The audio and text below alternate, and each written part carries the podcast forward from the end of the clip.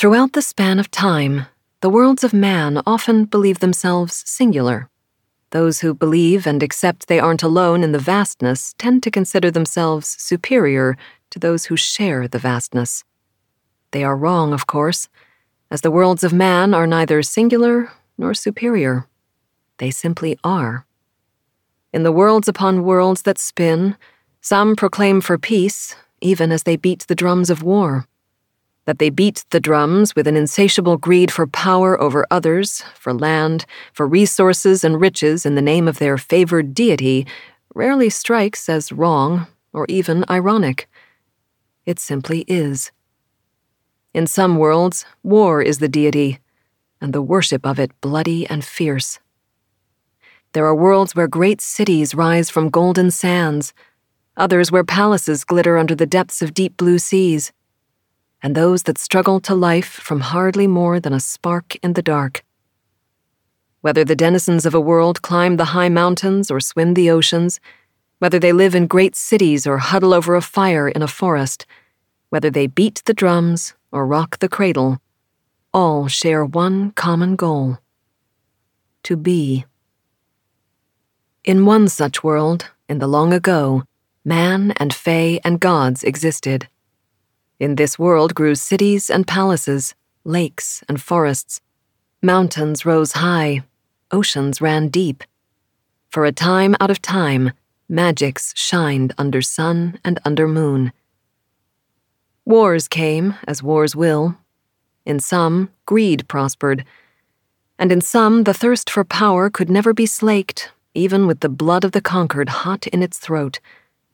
One dark god, crazed with power, drank deep of man and fae and more, and was cast out of the world. But this was not an ending. As the wheel of time turned, as it must, snakes of suspicion and fear slithered into the harmony of man and gods and fae. For some, progress at all and any cost replaced the bond between magics and man, and the worship of the more took over the reverence once given to the gods. And so there came a time of choice to step away from the magics or to preserve them, to abandon the old gods or respect them. Making this choice, the Fae broke away from the worlds of man and the suspicions and fears that burned them at stakes, hunted them in forests, condemned them to the axe. So Talamh, a world from a world, was born. Those wise enough, with vision enough, created portals for passage between worlds, as by law of Talamh, all and any had the choice to stay or go. There, in a land of green hills, high mountains, deep forests, and seas, magics thrived, and under the leader, chosen and choosing, peace held. But this was not an ending.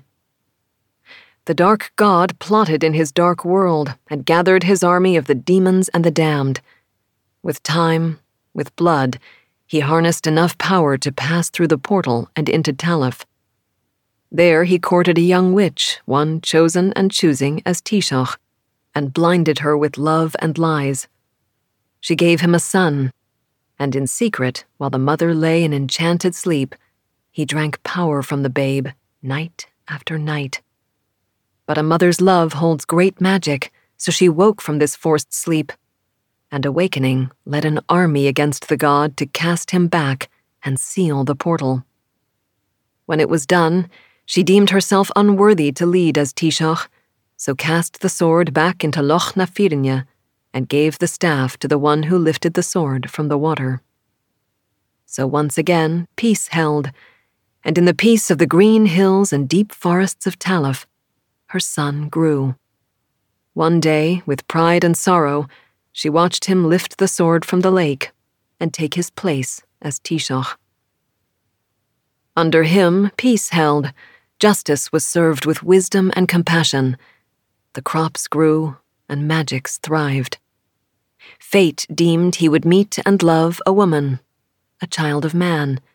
Through his choice and hers, he brought her through the portal to his world and there, out of love and joy, they made a child, a daughter.